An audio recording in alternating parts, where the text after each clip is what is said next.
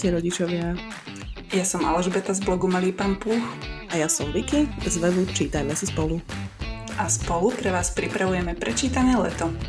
Teraz za vami prichádzame s podcastom o čítaní deťom, o detských knihách a o celom tom vesmíre okolo toho. Chceli by sme vám spríjemniť vešanie prádla či umývanie riadu, ale neváhajte si nás vziať do uši aj na kočíkovanie alebo na podvečerných 5 kilometrov.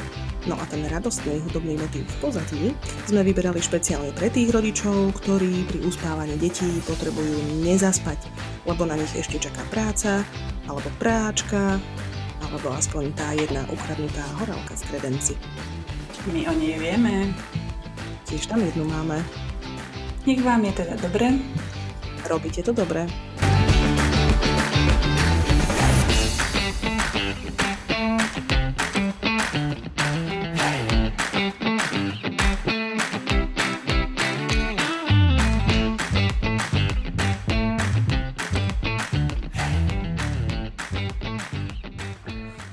Alžbeta, na záver Ahoj. 8. týždňa. 8. týždeň, takže už len jeden a koniec prázdnin. Nie. Alebo yes. Tešíte sa? No my sa tešíme, keďže máme uh, budúcu prváčku. A už máte školskú tašku? Nie. Išlo, Ale my ideme do veľmi špeciálnej školy, tak... Uh, Možno nebudete či- potrebovať školskú tašku. Išla som sa ťa hneď spýtať, vieš, lebo hneď na, za tým musí, musí nasledovať otázka, že či je s jednorožcami, či je s poníkmi, či je s princeznami, či je s Tardisom. Ja by som chcela školskú tašku s Tardisom pre moju dceru, ale Ja osobne by som sa chcela všetkým týmto vyhnúť, ale uh, asi sa nebude dať. Lebo jednorožce sú jednorožce, čo si budeme Mm. hovoriť. Tak ale zase povedzme túto našim kamarátom, čo nás počúvajú, že boli sme tento týždeň na učiteľskom, na učiteľskej letnej škole na Hutách a Julča prišla v veľmi elegantnom čarodejníckom klobúku, v ktorom tam chodievala od rána do noci. Áno, my máme teraz čarodejnickú fázu. Takže oblečenie fialové. Z rúžovej sme prešli na čiernu. Ó, emo, very emo. Mhm. Uh, naša dcera sa strašne chystá, že ako bude robiť desiate. Prosím ťa. Starší brat ju naučí?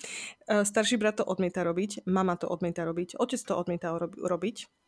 Čiže my to vždy tak nejak akože hasíme, že nakúpime na začiatku týždňa strašne veľa mrkví a sekáme z toho mrkvové paličky a na začiatku týždňa uvaríme naraz hrozne veľa vajíčok na tvrdo, z ktorých potom len odoberáme každé ráno. My nemáme také tie klasické desiaté, že chlebík s niečím, ale veľa takého finger food, aby sa dalo proste zobkať z toho. Toto nám funguje teda o mnoho lepšie.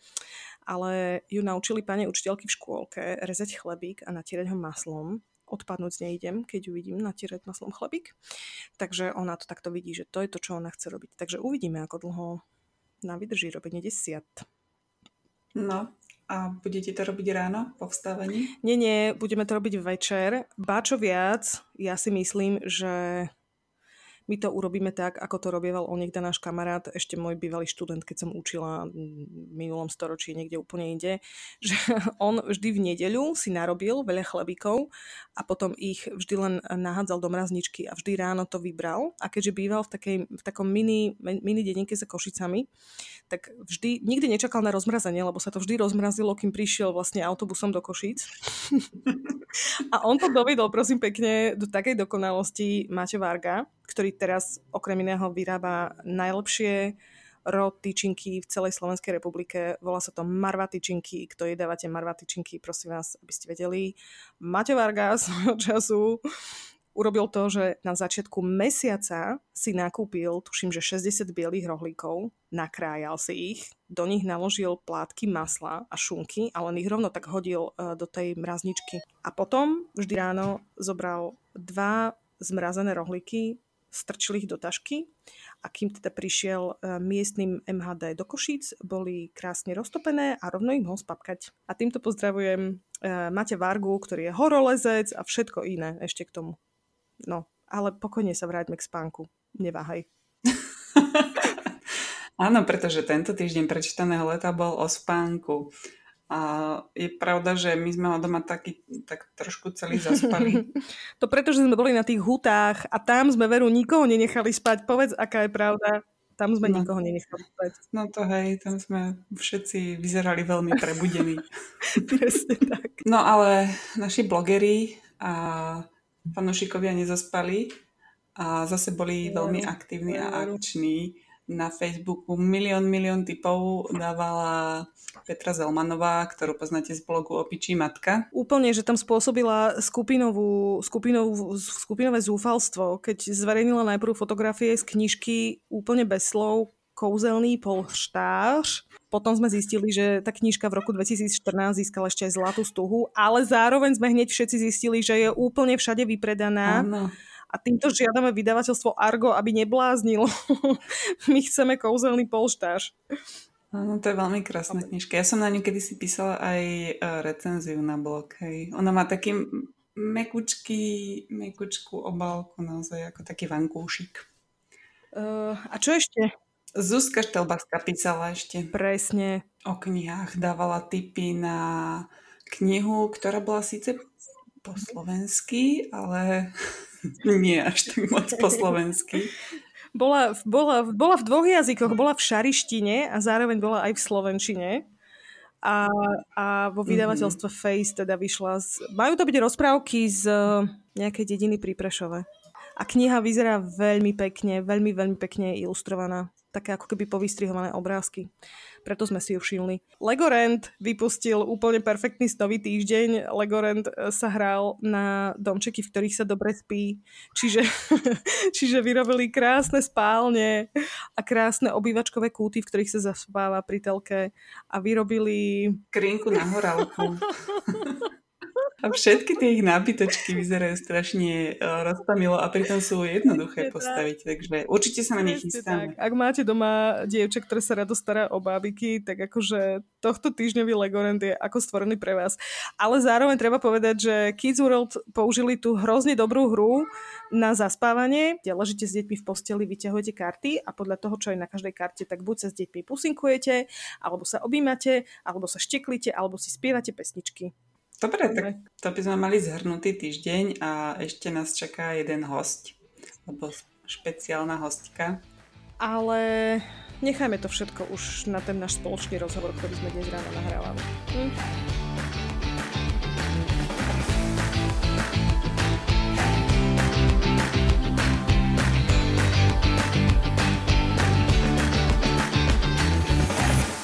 Tak ahoj Vicky, dobré ráno. Ako si sa vyspala? A nejaké deti ti tam počujem. Moje sú zavreté v izbe a tvoje? ja som zavretá v izbe pred deťmi. dobre som spala, chrbát ma strašne boli, lebo neviem ísť večer spať. Lebo čítam knižky, prosím ťa, ale o tomto v nejakej inej časti podcastu. Uh, dneska som prískoro vstávala, lebo ja mám takú sesternicu, ktorá ráno v nedelu chodíva behať o 7 najnovšie, som sa dozvedela. A tá sesternica sedí vedľa mňa teraz. A ona je vlastne ten náš host dnešného podcastu. Čau Miška v našej obývačke. Ahojte.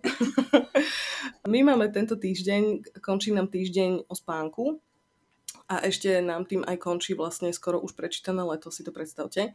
No a Miška je taký špeciálny host, e, ktorý bude hovoriť o veciach, ktoré sú také celkom veľké, veď uvidíte. No ale vlastne začneme tým, že Myšku poznáte niektorí, ktorí ste boli na konferencii neobyčajných rodičov, ako tú štíhlu slečnu, ktorá stála na pódiu spolu so mnou a tiež uvádzala konferenciu a potom vítala hostí a potom na konci zase uzatvárala konferenciu. Čiže Miška Vlasáková Poznáte ju aj z podpisov e, na našich mailoch, ktoré vám občas posielame, ktoré sa týkajú konferencie alebo, alebo seminárov, ktoré robíme. No a Miška, ešte čo vieš o sebe povedať, prosím ťa? Povedz o vedcovi roka. To podľa mňa svet by mal vedieť. To už je neaktuálne. Miška vraví, že to je neaktuálne, ale keď sa niekto stane juniorským vedcom Slovenska, podľa mňa by o tom bolo dobre niečo povedať. Miška sa na mňa díva. Tak e, je to, je to nejaká kapitola môjho života, keď, keď som pracovala ešte ako vedecký pracovník na Univerzite veterinárskeho lekárstva a farmácie v Košiciach.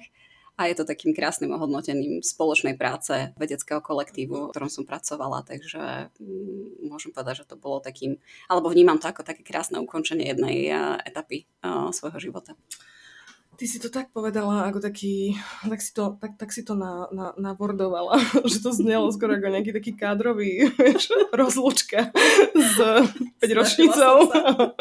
No dobre, ale ty vravíš, že teda to je uzavretie nejakej éry. No a my sme si ťa zavolali do témy o spánku a to by mohlo, mohla by si vysvetliť, že prečo téma spánku a prečo akože teda uzavretie tej predchádzajúcej éry, tak akože sa uveď teraz. Mhm. Ono to je také plynulé uzavretie jednej časti eh, a medzi tým sa prekrýva druhou tým, že sa mi narodil syn pred 8 rokmi, v decembri teda, teraz bude mať 9 a, a keď mala asi dva roky, sme zistili, že je to neobyčajné dieťa, pretože nesie známku autizmu. A, a autizmus je ochorenie, ktoré sa veľmi často spája s poruchami spánku, s rôznymi inými ochoreniami alebo rôznymi inými stavmi, ale spánok je vec, ktorú rieši snať každá mama, každý rodič a pri autistoch veľmi často sú to také extrémne spania a nespania. Takže Možno preto som hostom vo, vašej, vo vašom týždni o spánku, aj keď by to mohlo byť o nespánku v našom prípade. No a tak povedz viacej, že čo to znamená. Že teraz má Ríško 9 rokov, môj 9-ročný syn toto inak je niečo, čo vždy ma akože prekvapí, že vlastne medzi našimi deťmi sú 3 mesiace mm. a že to sú úplne dva iné životy. Čiže môj 9-ročný syn, keď sa večer uloží, tak do rána spí, sem tam sa občas zobudí na nejaký zlý sen alebo potrebuje zvicikať. Keď mal 5 rokov, tiež to bolo tak. Keď mal, ja neviem, možno, že 3, tak môžem povedať, že tak naozaj začal spávať celú noc, plus minus samozrejme, lebo, uh, lebo to, to sú všetko veľmi individuálne veci. No ale tak akože, ako ste na tom vy teraz? Alebo máte nejaké úplne totálne nepravidelné um, výhybky a excesy vo vašich sinusoidách alebo ako? A teraz už je to celkom fajn. Už môžem povedať, že už uh, skoro, skoro stále prespí celú noc. Uh, chodí spávať okolo pol deviatej, uh, 4 na 9, pol deviatej už je v posteli a vstáva, no je to individuálne a nevieme, od čoho to závisí, ale sú dní, kedy vstáva o pol piatej ráno. alebo sú dní, kedy vstane o pol 8. Ono je to štandardne asi tak ako v živote každej mamy alebo každého rodiča, že v deň, keď mm, sa neponáhľate, tak je to dieťa hore o pol štvrtej a v deň, keď proste potrebujete byť o 7 u lekára, tak eh, ho ťaháte za 10-7 z postele s tým, že ho obliekate ešte spiaceho. Čiže si myslím, že toto sú úplne štandardné, eh, štandardné veci. Takže v súčasnosti sme v takomto nejakom eh, štádiu ale e, začiatky boli e, celkom také, by som povedala, e, skákajúce a prešli sme si rôznymi fázami. A ja by som asi najradšej hovorila o tom našom prípade, pretože síce som rozprávala aj s inými rodičmi, ktorí majú doma autistu a tí zase zažívali iné veci, niektorí ďaleko horšie ako my a niektorí o niečo jednoduchšie ako my. Takže tým, že poznám ten náš prípad, tak asi by som hovorila o ňom. Uh-huh. Miška, mm, autizmus môže znamenať strašne veľa vecí, mm. hej? A samozrejme, že taký ten úplne najtypickejší obraz, ktorý sa vyjadrí v Vinory, keď sa povie mm. autizmus, tak všetci vidia Dustina Hoffmana mm. v, tom, v tom Las Vegas. A ešte teda samozrejme sa vie, že autistické deti sú vždy všetky geniálne. Hej? Ale to už teraz ja viem, že nie je pravda, lebo už teda nejaký čas sa, sa o tých veciach rozprávame. Ale teda, teda povedz prosím ťa, že čo vlastne znamená uh, čo znamená pre teba uh, ríšková konkrétna verzia ríškovej poruchy? Uh, čo to znamená pre neho? Čo uh, vie, čo nevie, čo vieš, že nebude vedieť, alebo na čom práve pracujete? To je strašne veľká otázka, mm-hmm. tak poďme na to po kúskoch. Ale tým, že by sme vlastne zároveň stále podcastom o detskom čítaní, mm-hmm. tak to je vlastne dôvod, pre ktorý ty mm-hmm. aj tu si, lebo jedna z vecí, ktorá treba o Miške povedať, je, že ona síce uzavrela kariéru juniorského vedca Slovenska, ale keďže očividne vedecké uvažovanie tejto žene je strašne blízke, tak veľmi skoro si za, začala pracovať kade tade a okrem iného teda najnovšie to ani nie je najnovšie, organizuješ také tie vzdelávacie diskusie pre rodičov, ktorí majú deti s nejakými poruchami v Košickom centre včasnej intervencie. Mm-hmm. Dobre, mm-hmm. hovorím? No, najnovšie sme vďaka e, Miške zorganizovali taký menší workshop o senzorických knihách a o tom, ako môžu pomôcť deťom, ktoré majú nejaké vyvinové poruchy. Čiže, čiže teda to je to, k čomu Miška smerujeme, tak skús teda povedať, ako vravím ešte raz, mm, čo to znamená pre Ríška a pre teba, uh, že je autista. Mm-hmm. Ja sa pokúsim vyhnúť všetkým takým odborným témam o tom, čo je autizmus. Poviem to tak, ako to vidí ako bežný človek, ako mama mm-hmm. svoje dieťa. A autizmus je, predstavuje obrovské spektrum porúch alebo rôznych nedostatkov a, a, a kladov na tom, alebo pozitív na tom dieťati. Čo sa týka Ríška, tak u neho asi také najzjavnejšie, čo vidí človek hneď na prvý pohľad, je, že nerozpráva, napriek tomu, že má už v podstate skoro 9 rokov. Dokáže zopakovať nejaké slabiky, nejaké písmenka, ale skôr vydáva zvuky, ktoré sú aj také ťažko zopakovateľné. Čiže používame znakovú reč na to, aby sme dokázali komunikovať. Nie oficiálnu znakovú reč, pretože na Ríško má, alebo zo začiatku mal aj narušenú schopnosť imitovať, to znamená zopakovať po nás nejaké pohyby. A slovenská znaková reč je dosť komplikovaná e, na jemnú motoriku, čo nebolo schopné zvládnuť. Čiže sme si znaky postupne vymýšľali a sú, sú to konkrétne gesta, ktoré používame na, na aktivity alebo na veci, ktoré chce alebo ktoré nechce a týmto spôsobom komunikujeme. Čo je ďalšia vec, ktorú v podstate človek, ktorý sa nestretol s autizmom, asi veľmi zle alebo možno ani nepochopí, že to dieťa nerozumie. Uh, má ťažkú poruchu porozumenia, to znamená, ako keby sme na neho rozprávali po anglicky alebo po španielsky. Preto musíme rozprávať iba jednoslovne alebo veľmi jednoducho pomáhať uh, ku slovu znakom a viaže sa silne na situáciu, na, na kontext, nerozumie štandardným gestám. Dobre, čiže vysvetlí, idete teda ráno k tej doktorke na tú siedmu uh-huh. a to dieťa práve ťaháš z postele. Uh-huh. Čiže ako to vyzerá? Uh, tak uh, tým, že je naučený už normálne sa sám obliesť, uh, vyzliesť, poskladať si veci, tak prídem k nemu a poviem mu vyzleč sa. Toto je už, to je jedna veta, áno. Alebo mu poviem vyzleč tričko, ale je to s tým vedomím, že viem, že som ho niekoľko týždňov spolu s terapeutkou učila slovo tričko, slovo vyzleč v rôznych uh, kontextoch. To znamená, že sme vyzliekali jeho, vyzliekali sme bábiky, medvedíka a podobne. Robili sme to v centre, robili sme to doma rodičov, pretože mohlo, mohlo by sa stať, že by sa viazali iba na jeden kontext, že keď by mu to povedali povedzme v škôlke, tak nerozumie. Čiže používam len slova, ktoré viem, že ich má naučené, ako keby som učila niekoho po anglicky a viem, že proste má určitú slovnú zásobu, ktorej rozumie. Kde viem, že nerozumie, tak mu pomáham ja, že to robím jeho rukami alebo mu ukážem, čo robí. Robím to v, jedných, v jednom kroku. To znamená, že keď chcem, aby sa vyzul, tak ja si vyzujem pánky, alebo niekedy to tak bolo, teraz už to vie sám robiť a keď chcem, aby ich odložil, tak počkám, kým sa vyzuje, až potom ich odložím, pretože si nedokázal zapamätať alebo nedokázal robiť celú tú sekvenciu tých pohybov. Teraz akože pracujeme na tom už asi 5 rokov podľa behaviorálnej analýzy, čiže tam sú presné postupy, ako to robiť a to dieťa je už naučené. Uh-huh.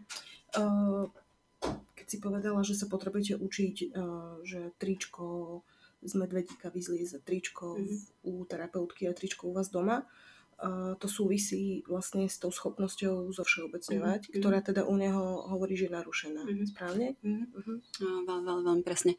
Uh, ono, ono je to tak, že uh, nechcem zachádzať úplne do detajlov, lebo to bolo na 4 hodiny, ale uh, možno to lepšie vysvetliť príklad toho, že um, napríklad má veľmi rád uhorku uh, šalátovú. A uh, to je, vedela som, že to je proste niečo, čo ho musím naučiť opýtať si, aby vedel um, nejakým spôsobom to, uh, si to vypýtať, keď chce. Takže som ho naučili znak na, na uhorku ale zároveň som mu musela ukázať alebo učiť ho, že aj uhorka je, môže byť v celku, môže byť nakrájana na kolieska, mhm. môže byť ošúpaná, môže byť e, na pásiky, ale aj uhorka nakladaná vo fľaši tiež je uhorka. Mhm. Čiže keď dostane otázku, čo je to a položím pred neho uhorku, aby vedel, že uhorka je toto, toto, toto. Ono to nie je náročné povedzme pri, pri zebre, lebo zebra vyzerá viac menej, či je kreslená alebo reálna, vždy rovnako Celkom je to výzva pri oblečení, pri kockách, pri loptách, pri rôznych hráčkach.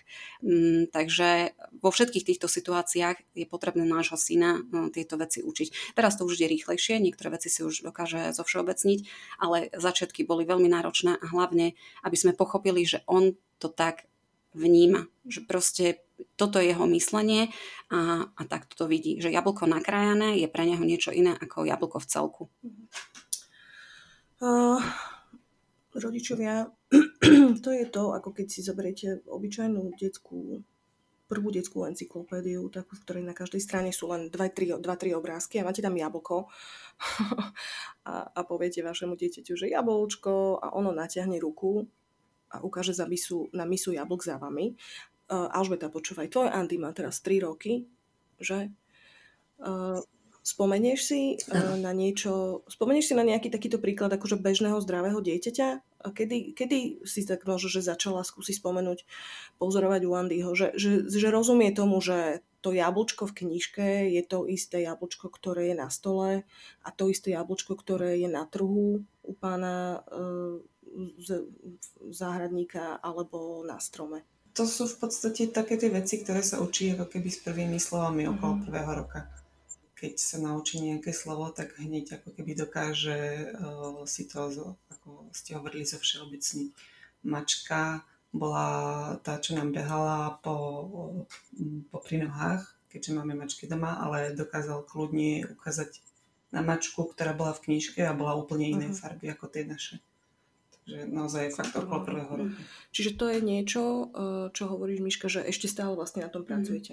A akú, eh, ak, aká šírka jeho slovnej zásoby? Vlastne teraz, keď hovoríte, že, hovorí, že používate znaky, Hej. Mm. Koľko ich máte? Toto ste uviedli úplne krásny príklad eh, toho, že tu by som skôr ako odpoviem na tú tvoju otázku povedala aj to, že jedna vec je naučiť to dieťa pýtať si vec, ktorú chce. Ale tým, že ja som ho naučila vypýtať si tú uhorku, ešte vôbec nevedel odpovedať na otázku, čo je to keď som tú úvorku mala na ruke alebo na stole. Čiže aj to som ho musela, alebo to sme ho spolu s terapeutkou museli naučiť. Zároveň, ak by e, ležala úhorka na mise e, alebo na stole spolu, alebo na tanieri so inou zeleninou a povedala by som mu, daj mi úhorku, vôbec by nerozumel, čo od neho chcem, napriek tomu, že vie si úhorku vypýtať. Čiže to je ďalšia kategória reči. A uh, nedokáže takisto to slovo zopakovať. My, my si to, my ako, ktorí sa nestretávame s autizmom, alebo kým sme sa nestretávali, sme si neuvedomovali, že reč eh, funguje v takých piatich úrovniach. Jedna vec je porozumenie, jedna vec je, um, ak, to nie, ak to chceme, či to vieme pomenovať, či vieme zopakovať to slovo. Čiže uh, s tým sa spája aj tá tvoja otázka. Uh, tých znakov, ktoré, uh, alebo slov a aktivít, ktoré si dokáže vypýtať, má asi 370. Ale rozumie možno z toho asi 100 slovám. Aj to rozumie iba mne a terapeutke, pretože s ním trávime najviac času a možno, že 50 slov by z, toho, z tých 100 rozumel povedzme tebe, pretože intonuješ inak Čiže to je úplne tak, ako keď sa naučíte po anglicky, naučí vás to Američan a idete do Škótska a ste stratení, lebo darmo viete po anglicky, ale je tam tá iná intonácia. Čiže um, je to rozdielne. Vypýtať si vie množstvo vecí, množstvo aktivít, alebo takisto znakom povedať, že ich nechce, ale je len tretina z toho, ktoré dokáže pomenovať alebo uh, odpovedať na otázku, čo je to, uh, keď sa ho opýtame. Chcela som povedať, že vlastne vy, ktorí máte doma menšie deti a čítavate teda s nimi knihy, tak z toho, čo tu hovorí Miška, uh, vlastne aj vychádza, aká nesmierne uh, rozumovo náročná činnosť to čítanie je, aj keď nám sa teda zdá, že sa s tými deťmi bavíme o jablčkách.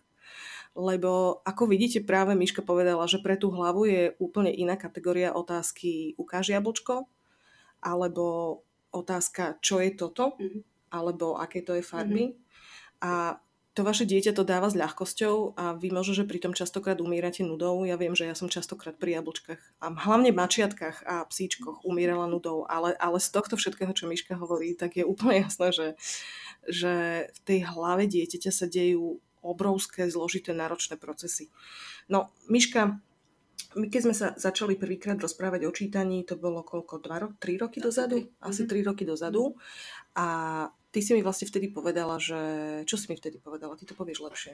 Mm, neviem, či máš na mysli to isté, čo ja, ale povedala som ti, že v našom prípade to je absolútne neopodstatnené. Hej, áno, áno, presne. Pretože uh, s dvojsekundovou pozornosťou uh, nášho syna a s ťažkou poruchou porozumenia uh, ho proste nepresvedčím bez násilia, ktoré som nechcela používať, uh, k tomu, aby čítal. A potrebovala som, alebo mala som pocit, že potrebujem ho naučiť úplne iné zručnosti, ako uh, sedieť pri knižke a čítať proste naozaj. Napriek tomu, že ja som čitateľ, a u nás sa stále čítalo, tak eh, tie knižky u nás boli viac menej stále v poličkách, tie detské a vyťahovali sa úplne minimálne. Uh-huh. Čiže, čiže tak akože povedz, čo bolo ďalej. Lebo ja viem ten koniec, uh-huh. hej, a, uh-huh. tak povedz, rozprávaj. Ja sa ťa budem pýtať. Uh-huh.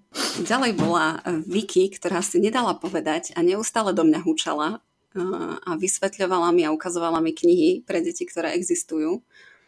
A tým, že sme pripravovali konferenciu pre rodičov, tak eh, sme boli v častom kontakte a sedávali sme v knihkupectve na káve. A Vicky väčšine priniesla nejakú knihu. A ja som, dármo som sa bránila, že aj Ríško je na intelektuálnej úrovni o mnoho nižšej, ako, ako reálne je, tak Vicky vyťahla knihy pre jednoročné deti a dvojročné deti a dokáže, ako tí, ktorí ju sledujete, tak dokáže o tom rozprávať tak, že aj keď nechcete, tak proste si tú knihu kúpite a začnete ju čítať. Takže... bude chodiť kávu. tak, áno. Prosím vás, nie je to pravda. Ak mi poviete, že sa o knižkách nechcete rozprávať, nebudeme sa. takže ono to za, zašlo až tak, že proste nejaký, nejaký z tých knižiek som si zobrala. A za, aké, aké? Povedz mm, aké. Boli to, boli to knižky, tie pop-up knižky, kde otvoríte stránku a vyskočí na vás niečo, alebo knižky, kde naozaj na jednej strane uh, je uh, jednoduchý farebný motív, ktorý je kontrastný s pozadím. Boli to knižky, ktoré majú hrubé strany, majú 4-5 strán, to znamená, že, že máte pocit, že rýchlo prejdete 4 strany a už ste prečítali knižku. Čiže boli to, boli to naozaj jednoduché knihy, ktoré ja som si zobrala domov a začala som ich ja čítať po večeroch. A uvedomila som si, že, že wow, že túto časť uh, detstva uh, svojho dieťaťa nejak som preskočila. A tak som si povedala, že skúsim, uh, skúsime to uh, nejakým spôsobom. A minule sme sa bavili, ja som si nevedela spomenúť, ktorá bola tá prvá kniha, ktorú sme Ríškovi dali a bola to knižka od Tuleta. Hej. Uh-huh. Viete, to je knižka, vyšla najprv v češtine, vydala ju potom Citadela v Slovenčine 2-3 roky dozadu, alebo možno už aj 4, už neviem, ako tento čas beží, ale to je tá, kde na začiatku ťuknete do, dieťaťu poviete, na tej, na tej celej stránke máte iba jednu žltú bodku a je tam dolu pokyn, že pokladkaj na žltú bodku a dieťa pokladka na žltú bodku, vy otočíte stranu a tam dve žlté bodky a znovu tam máte pokladkaj na druhú žltú bodku, dieťa otočí stranu a tam sú tri žlté bodky. Čiže o túto knižku, mm. hej, ide. Mm-hmm. A super bolo to, že naozaj to boli veľmi jednoduché inštrukcie, ktoré už dokázal zopakovať to ťukanie alebo zatlieskanie alebo fúknuť a robilo to ten efekt taký ten wow efekt, že ja som mala pripravené tie, tie stránky pozohýnané tak, aby som vedela nimi rýchlo otáčať, aby som bola pripravená na to, že, že on ťukne a ja okamžite otočím. A okolo toho som urobila samozrejme potom veľké oči, veľké zvuky, hlasné a jeho to zaujalo. Ale robila som to tak, že vlastne tú knižku sme si čítali um, na záchode, keď sedel, kde nemohol nikam ujsť. A mala som, bola som fakt pripravená tak, že um, otočím stranu on ťukol, ja som to otočila, urobili sme okolo toho divadlo a knižku som zatvorila hotovo. A mm, robila som to vlastne uh, každý deň, uh, vždy o stránku viac a uh, bolo, to, bolo to veľmi nenásilné a hlavne tým som videla, že to robím dobre, že jeho tie reakcie alebo celé, celé to prečítanie tej jednej alebo dvoch strán prebehlo v takej rýchlosti, že on si ani neuvedomil, že číta a odrazu len otočil hlavu, že som od, od, odložila tú knižku bokom a postupne si ju začal pýtať sám a deň, kedy som videla, že potrebujeme ho naučiť znak knihu, bol jedným z momentov, ktorý mám dosť hlboko za, m, vo svojej pamäti nejakým spôsobom zapísaný, pretože som vždy mala pocit, že dieťa s ťažkou poruchou porozumenia, s neschopnosťou rozprávať ešte, s dvojsekundovou pozornosťou nemôže čítať knihy. No a teraz sa musíme zastaviť pri tom, že čo všetko znamená slovo čítať, lebo veľakrát hlavne rodičia malých detí nám povedia, že ale veď to predsa nie je čítanie, je to otáčanie strán. Ale aha, je, je to čítanie, lebo čítanie neznamená, že náhlas vo vzduchu znejú slova, ktoré sú napísané vo vnútri. Teda vlastne znejú, číta ich mama, ale, ale toto, čo tu Míška opisuje, to je vlastne taký ten bod, kedy sa nad jednou vecou stretnete dvaja. Um, a aha, to je veľká vec. Že? Hej, ja mám teraz, ale vždy, keď počujem tento príbeh, tak mám zimavriavky o znovu. Miška, že uh, z toho ale čo hovoríš, tak to znie tak, že na začiatku si tú knížku používala vyslovene funkčne, mm-hmm. ale že tam, ten pôžitok na ríškovej strane mm-hmm. sa tam potom objavil, mm-hmm. že zažíva radosť. Mm-hmm. Ja som si totiž teraz hneď zapísala otázku, že čiže je to podľa teba literárny zážitok tá knižka, alebo je to kvázi učebnica. Ale z toho, čo ty si povedala, samozrejme, že literárny vo veľmi, veľmi mm-hmm. obmedzenom význame, ale hlavne to spoznáme teda podľa toho, či tam je radosť na mm-hmm. strane toho dieťaťa a teda ty tvrdíš, že jednoznačne to tak je. Uh, určite by som to nenazvala učebnicou. Ako, uh, ja som aj do toho išla s tým, že um, aby, aby, aby si obľúbil tie knižky nejakým spôsobom. A samozrejme, uh, teraz už ich prispôsobujem tomu, čo ho potrebujem povedzme naučiť, ale robím to hravou formou. Čiže my stále používame tú istú knižku, alebo má, teda máme, máme viacero knižiek, ale z jednej a tej istej knižky vieme v rôznych etapách nášho života vytiahnuť to, čo potrebujeme. Keď len potrebujem alebo ho učím zvieratá, pomenovať zvieratá, tak len mu hovorím, že to je zebra, alebo že proste to je koník a had. Um, niekedy k tomu pridám zvuk, aby si spájal s tým, že ktoré zviera robí aký zvuk. A uh, keď uh, učím farby, alebo potrebujem si zopakovať farby, aby som mala istotu, že uh, si zapamätal tie znaky, tak uh, mu tú farbu komentujem. Uh, uh, najbližšie sa chystám na to, uh, aby vedel, ktoré zvieratka čo papajú Čiže mm, tie, tie isté knižky používame. A to, že je to radosť z jeho strany, to je jednoznačné z toho, že keď e, mu zoberiem tablet, lebo ideme niekde vonku, alebo ideme jesť, alebo niečo podobné, on si vypýta knihu pretože vie, že tú knihu stále dostane. A pre mňa, akože, mm, ja tým, že uh, mal dlhé mesiace, možno aj roky problémy uh, s jedením, pretože odmietal jesť. Ja som nevedela, či mu nechutí jedlo, či má uh, problémy, respektíve neskôr sme zistili, že má uh, zdravotné problémy. Tak ako matka som stále mala traumu z toho, že ak moje dieťa nezie raňajky, tak do obeda umrie. A keď nezie obed, tak určite sa nedožije večera. Čiže vždy som proste trpela tým jedlom, takže som bola ochotná mu dať aj tablet k jedeniu a došlo to do takého štádia, že už bolo to obmedzujúce aj povedzme v reštauráciách, keď to dieťa sedelo s tabletom, všade okolo sedeli normálne slušní ľudia aj s deťmi. A uh, už je to veľký chlapec, uh, ktorému nemožno prepáčiť niektoré veci, aj keď je autista, proste musí sa správať nejakým spôsobom, ktorý je sociálne akceptovateľný. Mm. Takže uh, som si povedala tohto roku, že uh, skúsim to riešiť knižkami a toto je tiež ďalšia taká, taký významný krok, eh, ktorý sme urobili, eh, že chodíme s knižkami, eh, keď ideme niekde sa nájsť a on úplne v pohode sú tú knižku obracia, pozera na strany, dokonca ťuká na obrázky a pozera na mňa, aby som mu to komentovala. A to sú, to sú veci, ktoré vidíte, ktoré napriek tomu, že to dieťa nerozpráva a nevie vám povedať, že mami, tá knižka sa mi páči, tak vždy má na výber z knižiek, vždy, si, vždy chodíme s viacerými, uh, vyberie si, od ktorej strany to chce pozerať a či chce, aby som mu to komentovala. Niekedy mi ukáže, že nechce, aby som komentovala, že si to chce pozerať sám, ale je to úplne iný level sociálneho fungovania mm. s tabletom a s knižkou. Kde v tablete, ešte e, toto možno hovorím dlho, ale len aby, aby to bolo zrejme, že v tom tablete on si púšťa rozprávky, ktoré stále si pustí nejakú tú istú sekvenciu a dokáže sa na nej úplne, mm, by som povedala, až vyhecovať, lebo proste stále tam niečo vyskočí z boku, niečo sa rozpadne, ale v knižke on si reguluje tieto veci sám a sú to veľmi pokojné veci, tie obrázky sa nehýbu, čiže to aj jeho ukľudňuje ten nabudený nervový systém uh, s tlmi. Takže knižky sú pre nás ako obrovským prínosom. Wow, tí, ktorí ste, tí, ktorí ste boli na konferencii pre rodičov, tak v, v prvom aj druhom ročníku um, vlastne jedna z prednášok, ktoré, ktoré sme tam mali, inak bola presne o tom, čo robí televízia, čo robí čítanie s, detským, s detskou hlavičkou, s detským mozgom. A uh, aj dáme vám potom do poznámok k rozhovoru vlastne link na tú prvú z tých dvoch prednášok alebo na rozhovor s tou prednášajúcou, um, ktorá teda o tom hovorila, ale, uh, ale ako keby stlmiť tú nervovú sústavu dieťaťa. Myslím si, že to je, to je niečo, čo za každých okolností mm-hmm. uh, potrebujeme, lebo žijeme v dobe, ktorá aj nám nás mm-hmm. predražďuje a nie ešte naše deti, ktoré o mnoho menej sú v tom zrelšie, mm. o mnoho ťažšie sa im reguluje. Čiže, Miška, uh, aké knihy teda teraz používate? Možno, že povedz aj konkrétne kúsky, mm. ktoré používate, alebo ktoré sa ti osvedčili najlepšie, keď odporúčaš zase knihy nejakým ďalším rodičom, s ktorými ty prichádzaš do kontaktu. Mm.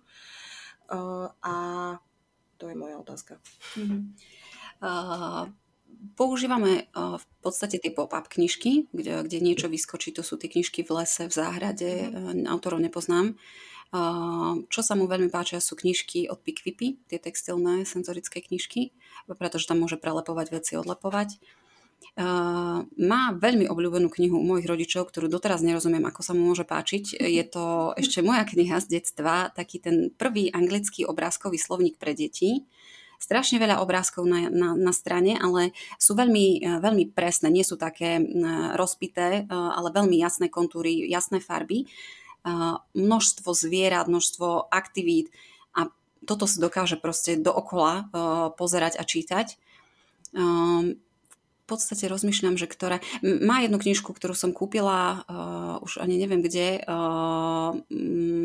Je to knižka o škriatkoch a malo, akože cieľom je učiť hodiny. Normálne v strede je vyrezaný kruh a sú tam ručičky ale eh, lebo Ríško má veľmi obľúbený motív hodín, čiže zobrala som to viac menej kvôli tomu. A naozaj túto knihu máme asi 3 roky a neustále sa k nej vracia, ale už dokážeme aj opisovať pri tých škriatkoch, kde, že sa kúpu, lebo v podstate skrze tých hodín, tým, že sledoval tie hodiny, tak vždy som mu mohla na sekundu, na dve ukázať, že aha, aha, pozri, tu tento sa kúpe, lebo viem, že proste slovo kúpe má v porozumení, že tomu rozumie alebo tento pije a tento skáče a pridávam k tomu rôzne zvuky a on si ich pýta potom, aby som mu to ďalej komentovala. Čiže je to také rôzne, ale veľmi sa mi osvedčilo to, ako si ty v jednom blogu, tuším, uviedla knižky ukladať prednou stranou dopredu, aby teda dieťa videlo titulnú stránku. Čiže ja stále v obývačke na, na, pod televízorom mám rozložených 5-6 knížiek, ktoré rotujem a on si vyberie, z ktorou chce ísť na vecko alebo ktorú si chce čítať, keď nemôže dať, mať tablet. Čiže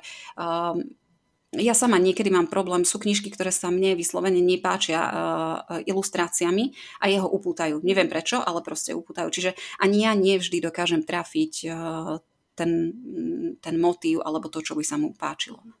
Akože o tomto sme mi rozprávali v minulom podcaste, že naše deti naše deti siahajú zásadne po výlach a po čom ešte, Alžbeta, po výlach, čo to bolo? Nejaké také tie čudné veci. Škaredé knižky, ktoré my potom odkladáme vysoko a ďaleko. Alžbeta, tuším, v tom podcaste povedala trikrát slovo vysoko, vysoko, vysoko. Ale ty si takú vec spomenula niekoľkokrát. Hovoríš o jednej, dvoch sekundách, ktoré máš čas. Mm-hmm. Myslíš tým schopnosť udržať pozornosť mm-hmm. na jeden podnet. Hej. Mm-hmm. Mm-hmm. Čiže okolo ročného dieťaťa, keď sa bavíme o zdravom ročnom dieťati, tak máte zhruba do jednej minúty čas, kedy dokážete sa pozrieť na obrázok, zaostriť, spoznať jablčko, e, povedať si, že je červené, alebo neviem, že ho drží dievčatko v rukách a vtedy, vtedy už dieťa teda stráca pozornosť, prestáva sa sústrediť, otočíte stranu a resetli ste ako keby tú pozornosť na nejaký nový podnet. Čiže toto je to, čo u vás máte reálne sú sekundu, dve, mm. ale vždy to otočenie strany vlastne mu resetne tú pozornosť? Myslíš, že u mhm. vás to funguje takto? No, nie. Uh, u nás je to uh, rozdielne. Za, um, Mm, teraz, e, keď zoberie knižku, e, obľúbenú knižku, dokáže s ňou stráviť dve minúty. No, to je tak max. Ja ho ani nepúšťam do dlhšieho času, pretože nechcem, aby došiel do štádia, že ho tá knižka prestane nudiť mhm. a odchádza zo situácie s tým, že sa nudí a najbližšie, keď mu ju ponúknem, tak si vybaví ten moment odchádzania. No, že mhm. proste táto knižka ma nebavila, čiže ja ho stále predbieham a radšej mu beriem ešte, keď ho baví. Ale ak tak, ako som začínala úplne s knižkami a tak, ako začínam povedzme teraz, že mu chcem nejakú knižku obľúbiť alebo chcem chcem, aby si ju, aby si ju pozrel, tak to robím presne takisto, že teraz povedzme som mu vytiahla jednu knižku o, o nejakej opici, ktorá má modrý zadok. To sme dostali ako anglickú knižku od, od švagra, ktorý žije v, v Anglicku teda a uh, myslela som si, že by ho to mohlo zaujať, tak len som v rámci toho, ako čítal tú svoju knižku obľúbenú, tak som ju zobrala na dve sekundy preč, ukázala som mu tú novú a ukázala som mu, že aha, že opica a dala som to preč a dala som mu tú jeho pôvodnú knižku. A potom, keď proste m, za nejakú hodinku, dve alebo na druhý deň, uh, závisí od, od motivácie dieťaťa, som uh, pri nejakej aktivite mu znova dala tú knižku a už som otočila na prvú stranu alebo na druhú stranu a postupne vlastne sa, sa zvyšuje tá, ten čas alebo tá frekvencia toho, ako dlho dokáže s knižkou vydržať. Ríško dokáže pri aktivitách, obľúbených aktivitách vydržať tak do 5 minút, ale mm, sú situácie, ktoré skracujem na 2 minúty preto, aby, aby si zapamätal ten príjemný pocit z tej aktivity. Mm. Takže aj, aj to čítanie je také, že ak ideme do nového, tak to trvá tak 2 sekundy, mm. a, ale keď už je to knižka, ktorú si sám vyberá, tak ho nechávam, a, aby si ju pozrel dokedy on chce. Mm. Alžbeta, uh, Andy sa ako dlho dokáže zabaviť s nejakou knihou alebo knihami, keď ho necháš samého a chce si čítať? O, akože uh-huh. sám si ju prevracia? No, neviem. Možno tak 5-10 minút. Kým ty urobíš cesto na tvoje brownie, že? Mm. hej. Hej, hej. Andy má teraz vlastne 3 roky. A, a u Julči? Ako je to u Julči? U Julči je to výrazne dlhšie. To ona sa dokáže kľudne aj mm, pol hoďku. Uh-huh. Prestrieda si proste dve knihy. Jednu začne akože čítať, druhú má len na pozeranie, tak to už je úplne iný. A ona má 6 rokov uh-huh. teraz. Uh-huh. Uh, Miška na medailu, nie? Vieš? Uh-huh. A ešte aj na čo. Miška sa mňa pozrela, že what? čo hovoríš? Išla sme povedať, že na medailu aj na umývačku riadu, aj na masáž denne, 3 kg čokolády. Uh, Miška, uh, čo ty robíš pre svoje mentálne zdravie? Uh, čítam. Čo čítaš, teraz? Rôzne. Keďže som v, v kontakte s tebou, tak polovicu mojich kníh tvoria knihy pre deti a pre mládež. Čo čítaš? Ale teraz, teraz momentálne sú to, sú to okolnosti dve knihy pre dospelých. Je to nejaká švedská detektívka. A, druhou knižkou je Doplaviek na ktorú si robila aj ty recenziu. A je to taká knižka, ktorá uh, myslím si, že nejak na mňa narážala uh, asi pol roka, pretože ja som sa o tej knižke bavila s jednou kamarátkou, veľmi mi ju chválila. A uh, potom som čítala tú tvoju recenziu a ďalšia moja kamoška mala narodeniny, tak som si povedala, že dobre, tak kúpim túto. A ani som ju nečítala, proste rovno som ju zobrala z knihkupectva. A keď som ju už mala doma, tak eh, mala som nejaké dve minútky času a tým, že sú tam také kratučké fejtony sú to, alebo eh, niečo, proste nejaké zamyslenia, tak som ju len tak náhodne otvorila, kým, kým som odchádzala z domu. A ja mám pocit, že eh, ten náš život niečo alebo niekto riadí, pretože otočilo sa mi to alebo otvorilo na stránke, kde bolo na Hecni sa, A bol to príbeh, alebo boli to príbehy troch žien, ktoré mali fakt eh, ťažké, eh, ťažké osudy. A tak som si povedala, že, že fakt proste aj na tú ťažkú vec dá pozrieť eh, z iného pohľadu. A neporovnávať sa s inými, prečo iní majú to, čo ja nemám a ja by som chcela to, čo iní nemajú. Teda, teda iní majú. A um, nejak, nejak um, strašne mi pomáhajú rozhovory s, s kamarátmi. Mám také dve, tri blízke priateľky, s ktorými ideme dosť do hĺbky. Tiež e, chodím ku psychologičke, no, tak pravidelne, nepravidelne podľa, podľa potrieb, pretože každý z nás e, má v živote nejaké vzostupy a pády a niekedy, keď sa toho nakumuluje viac, tak človek má pocit, že si s tým nevie poradiť sám. A um, aj vďaka konferencii, aj vďaka všetkým tým seminárom pre rodičov, ktoré sme robili, tak som si uvedomila, že um, vôbec nie je hambou ísť ku psychologovi, pretože keď uh, ma boli hrdlo, tak idem na krčné ku lekárovi a keď ma boli duša a je tu niekto, kto tomu rozumie uh, a pomôže mi celým tým procesom príjmania uh, prejsť rýchlejšie alebo s lepším porozumením, tak prečo nie? Lebo v podstate um, ja mám u tej uh, mojej psychologičky pocit, že sa iba rozprávame ako kamarátky, aj keď viem, že ona kladie otázky veľmi cieľene a nedáva mi odpovede na, na to, čo mám robiť a, a ako robiť, ale tým, že mi položí také tie špecifické otázky, tak mi dáva dôvod sa zamyslieť nad tým a rozhodnúť o svojom živote ďalej. Čiže aj všetko to, čo sa mm, deje okolo mňa alebo okolo ríška, okolo našej rodiny, uh, vnímam už z dnešného pohľadu ako ako mm, dokážem si z toho vyťahnuť pozitívum, pretože samozrejme ja by som chcela mať uh,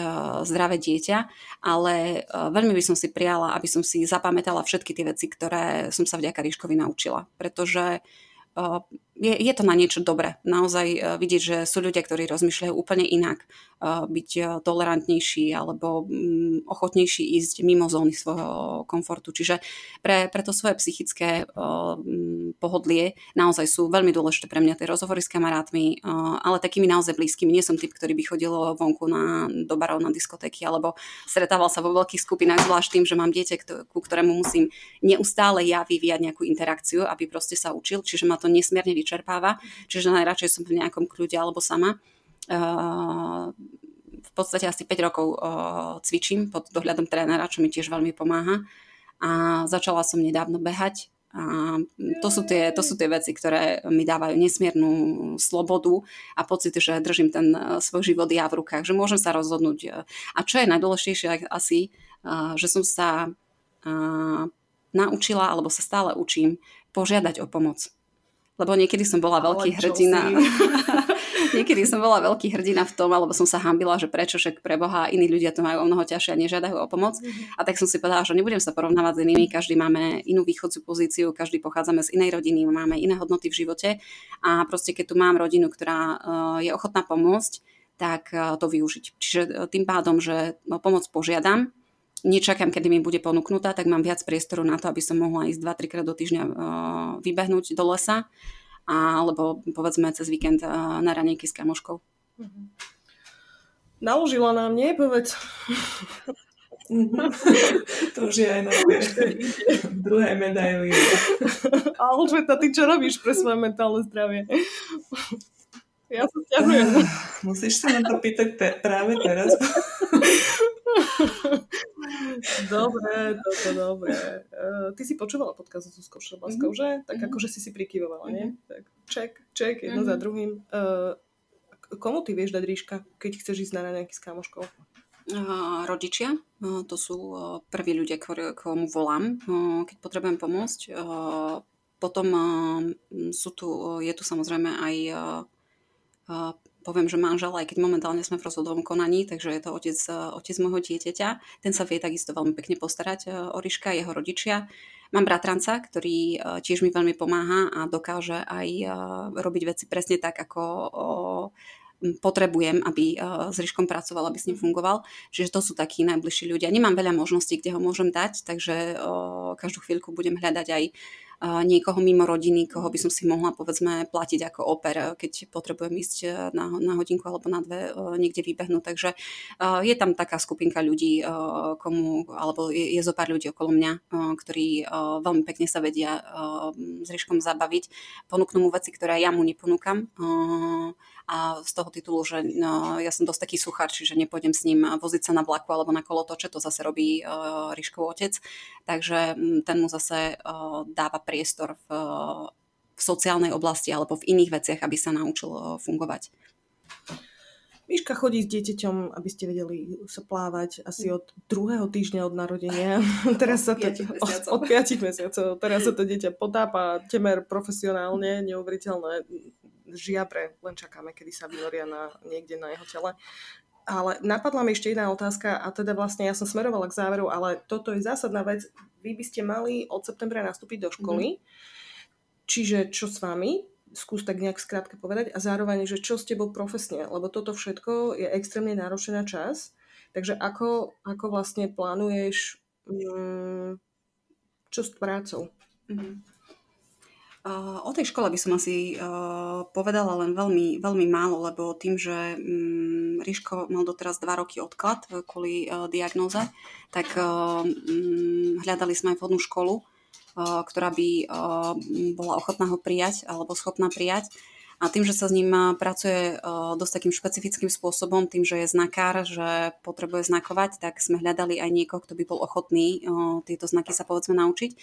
A našli sme mm, riešenie v, v jednej základnej škole, kde uh, sú veľmi ochotní a otvorení inklúzii, čo je pre mňa uh, ako pre rodiča veľmi dôležité, pretože mnohí ľudia si možno povedia, že autisti patria uh, do špeciálnych škôl alebo detí so zdravotným znevýhodnením, ale ide o to sledovať benefit toho dieťaťa a autizmus je choroba, ktorá veľmi vážne postihuje sociálnu oblasť. A keď tie deti budeme izolovať, tak tých, tým sociálnym zručnostiam sa nenaučia. Samozrejme sú rôzne stupne autizmu, sú rôzne, sú deti, samozrejme nemôžeme dať dieťa, ktoré je agresívne alebo ktoré má nejaké vážne, vážne problémy v spoločnosti nemôžeme dať medzi ostatné deti, ale náš syn tým, že nie je agresívny, tým, že normálne funguje v spoločnosti, tak si myslíme, že by bol vhodným adeptom na, na toto inkluzívne vzdelávanie. Ktorá škola to bude v Košici?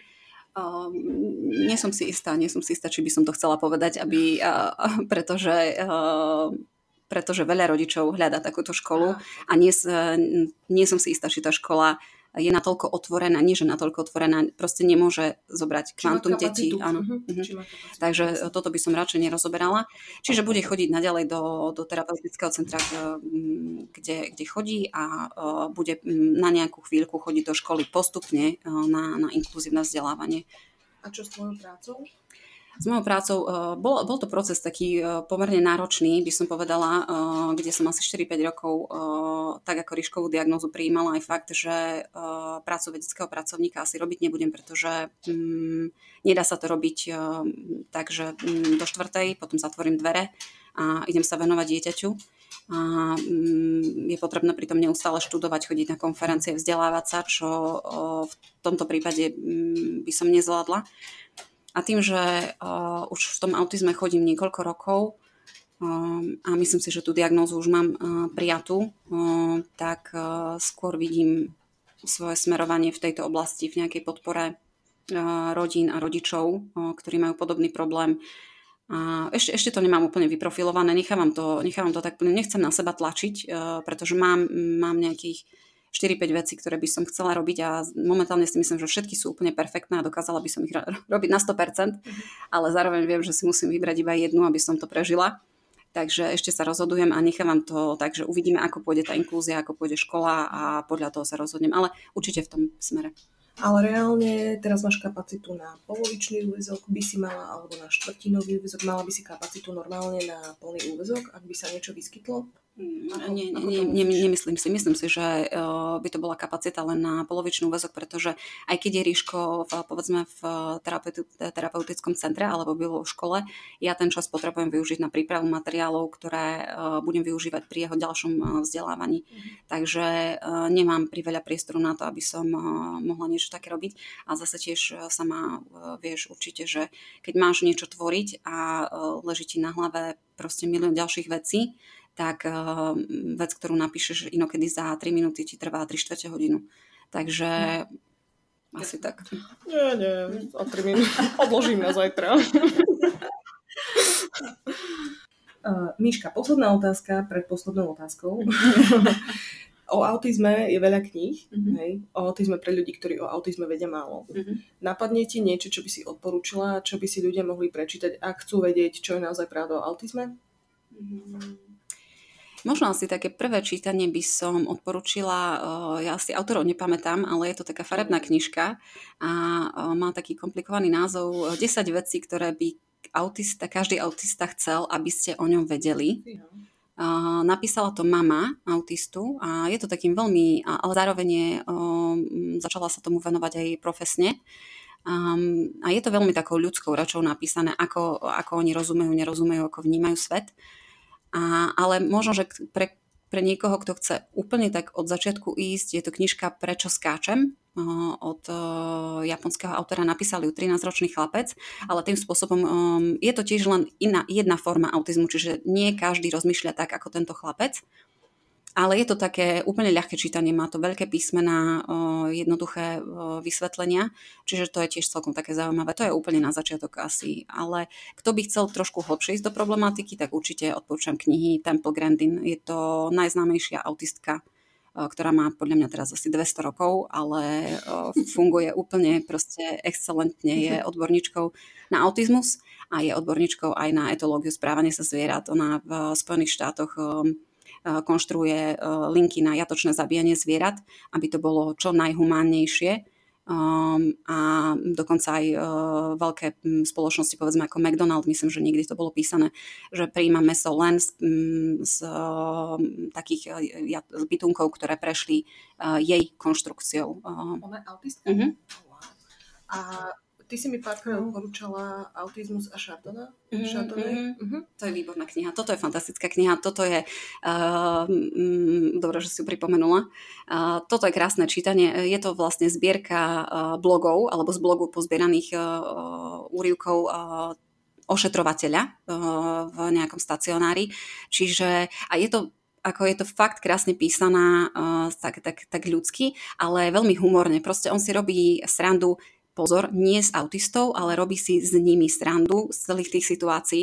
Čiže je to veľmi, ako pre mňa úplne krásne napísaná kniha, ku ktorej sa dá hoci kedy vrátiť a určite by som to odporúčila. Lebo aj celá tá téma autizmu, aj dúfam, že celý tento náš rozhovor ne, nepôjde do toho, um, aby, um, že autizmus je utrpenie, pretože áno, je to ťažká porucha, ale dá sa s tým žiť, keď človek to chytí za správny koniec a nebude fňukať nad tým, že, že čo sa deje, pretože myslím si, že každý z nás má niekde niekoho, k tomu pomôže, každý z nás má v sebe potenciál a kapacitu vytiahnuť niektoré veci. Ja som sa tiež musela naučiť uh, vykašľať sa na, na niektoré veci a vytiahnuť si len tie dôležité, pretože nemôžeme byť 100% vo všetkom.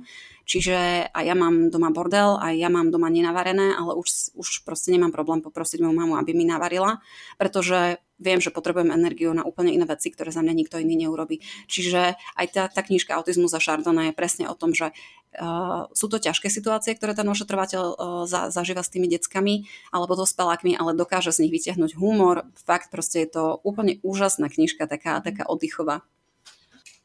No, Alžbeta, čo sa zvykneme pýtať nakoniec? Ja som... Tak ja to, ja to teda ukončím. Počkaj. Ja idem na nákup teda, keď tu skončíme. Musíš nám povedať, že keby ťa niekto chcel nájsť na sociálnych sieťach a my vieme, že ty ešte tak veľmi nemusíš, ale je to niečo, čo sa mhm. pýtame každého na konci. Čiže mhm. keby ťa niekto chcel sledovať na sociálnych sieťach, kde ťa nájde a povedz len tie, kde chceš, aby si bola mhm. nájdená. Mm-hmm keďže sa v blízkej budúcnosti chystám zrušiť Facebook, tak kľudne, kľudne ma môžete hľadať aj tam. Nie, nie, ale vážne. Mám, mám na, pod svojím menom Instagram Michaela Vlasáková a je to v podstate otvorené konto, ktoré mám ako o, taký album aktivít, ktoré robím s Ríškom, aby som si o, nejak pripomenula, alebo keď rýchlo neviem, čo, čo robiť, tak o, sú to veci, ktoré ho zaujali. A sú to v podstate také inšpirácie na hru, takže možno, možno toto by niektorých rodičov zaujalo. Je to úplne otvorené konto. Nedávam tam osobné veci, alebo len minimum osobných vecí, takže kľudne týmto spôsobom. LinkedIn? Toto nepoužívam, pretože nemám ešte úplne spracovanú tú, tú časť, ako, ako sa pomenovať z vedeckého pracovníka na mamu mamu autistu a, potom niekoho ďalšieho, takže s týmto trošku váham. Najprv, najprv nám tu dá hodinovú lekciu o postoji k životu a potom to na konci povie, že teda nevie, ako má spracovať, že už je z nej len mama. Ty vieš, hej, že si všetko len nie mama. To je proces, ale základ je ten, že už sa nehambím povedať a nehambím sa prijať ten fakt, že proste je to proces že občas musíme padnúť na kolená, vyplakať sa doma pod sprchou a, ticho, Nebudeme a posunieme sa ďalej, takže je to úplne v pohode. Nebudeme baliť do žiadnych veľkých slov, malé slova sú úplne isté postačujúce. No tak Ďakujeme, Miška, že si nám povedala o svojom živote. Tak ja, ja vám ďakujem za pozvanie. Bolo to nečakané, keď som do poslednej chvíle nevedela, na akú tému sa ideme baviť. My sme úplne transparentné. Pozrieš sa na spánok, vidíš, to bude o spánku. Aha, to je tá vec, o ktorej nič neviem povedať. Ďakujeme za vašu pozornosť. A, a teraz choďte objať vaše zdravé deti, ale vlastne choďte objať aj svoje nezdravé deti. Nie? Hej. Tak a objatím by sme to teda zakončili. Čau. Čau. Ahojte.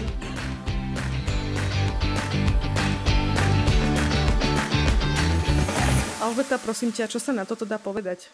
Nič, na to sa už nič nedá povedať. Miška to všetko proste povedala za nás.